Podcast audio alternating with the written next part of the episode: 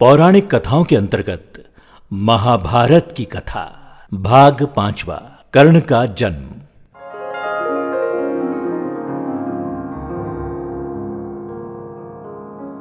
धृतराष्ट्र पांडु और विदुर के लालन पालन का भार भीष्म के ऊपर था। तीनों पुत्र बड़े होने पर विद्या अध्ययन के लिए भेजे गए।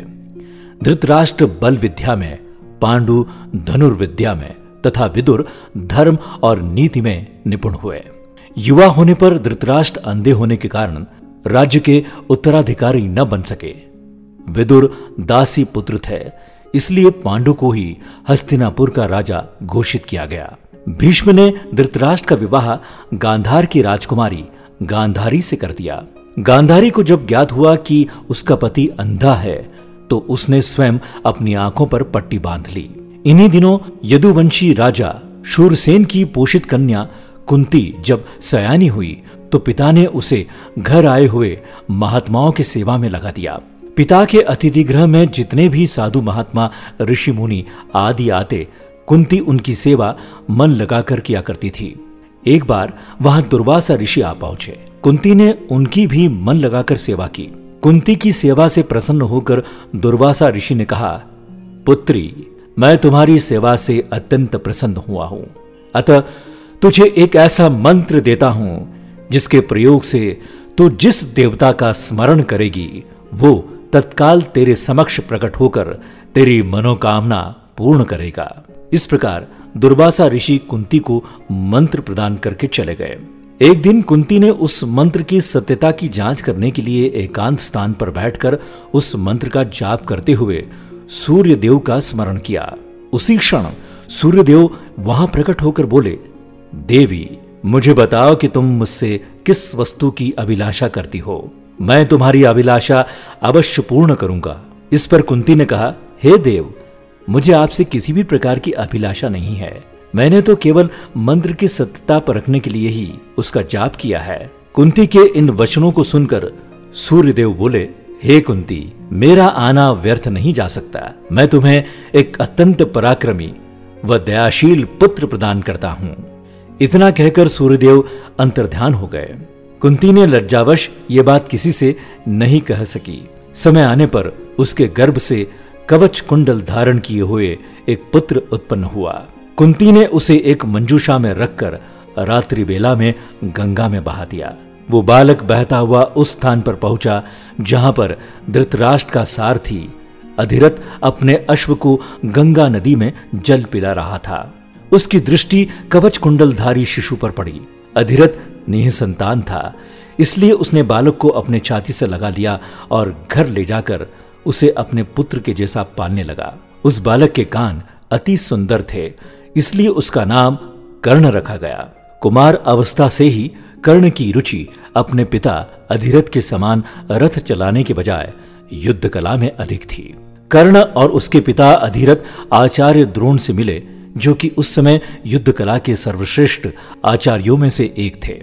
द्रोणाचार्य उस समय कुरु राजकुमारों को शिक्षा दिया करते थे। उन्होंने कर्ण को शिक्षा देने से मना कर दिया, क्योंकि कर्ण एक सारथी पुत्र था, और द्रोण केवल क्षत्रियों को ही शिक्षा दिया करते थे। द्रोणाचार्य की असम्मति के उपरांत कर्ण ने परशुराम से संपर्क किया, जो कि केवल ब्राह्मणों को ही शिक्षा दिया करते थे।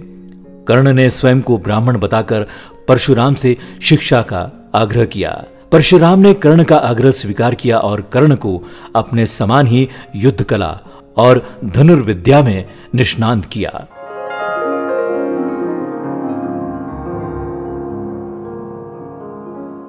प्रभाकर मोरे के साथ महाभारत की कथा।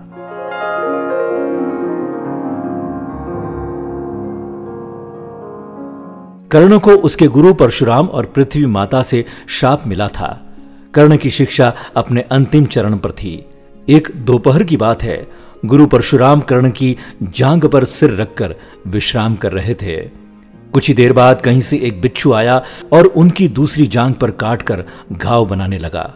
गुरु का विश्राम भंग न हो, इसलिए कर्ण बिच्छू को दूर न हटाकर उसके डंक को सहता रहा। कुछ देर में गुरुजी की निंद्रा टूटी और उन्होंने देखा कि कर्ण की जांग से बहुत रक्त बह रहा था।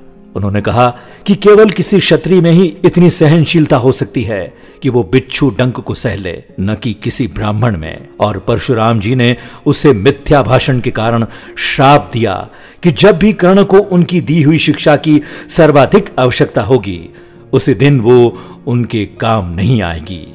कर्ण, जो कि स्वयं ये नहीं जानता था कि वो किस वंश से है ने अपने गुरु से क्षमा मांगी और कहा कि उसके स्थान पर यदि कोई और शिष्य भी होता तो वो भी यही करता। यद्यपि कर्ण को क्रोधवश श्राप देने पर उन्हें ग्लानी हुई, पर वे अपना श्राप वापस नहीं ले सकते थे।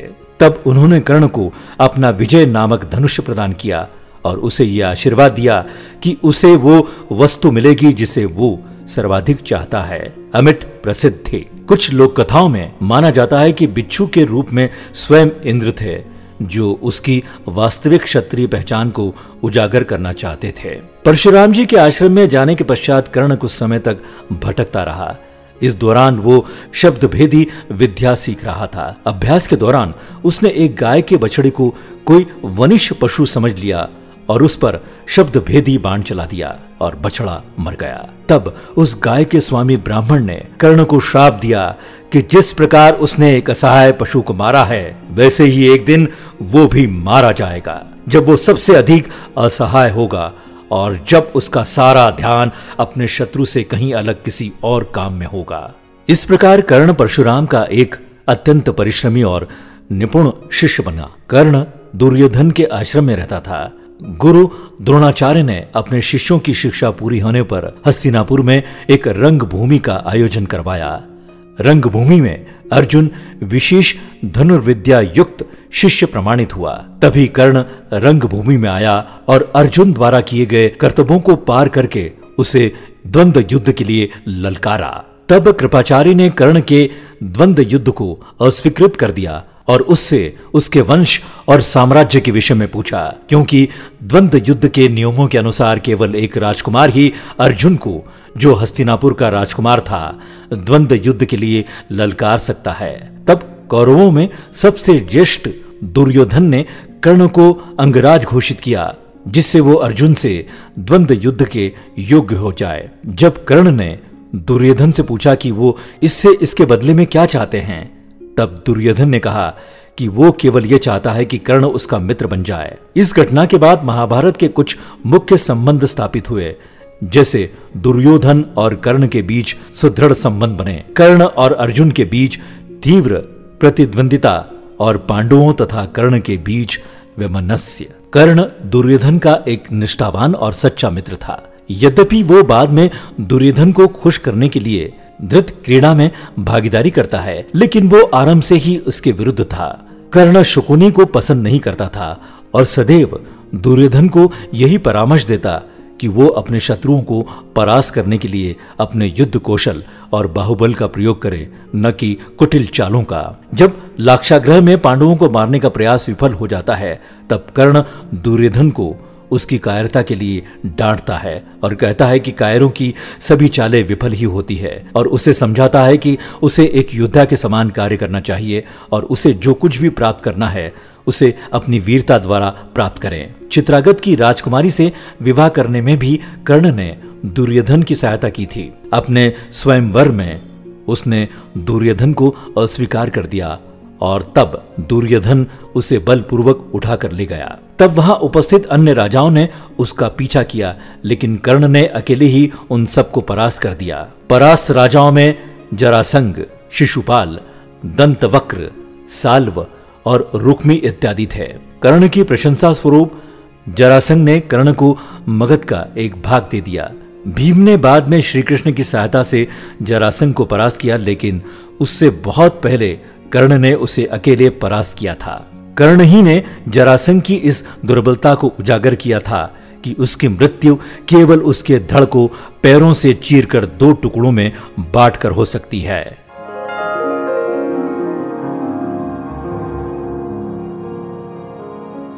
सुनते रहिए आरजे प्रभाकर मोरे के साथ। अगले अंक में आप सुनेंगे एक लव्य की गुरु भक्ति।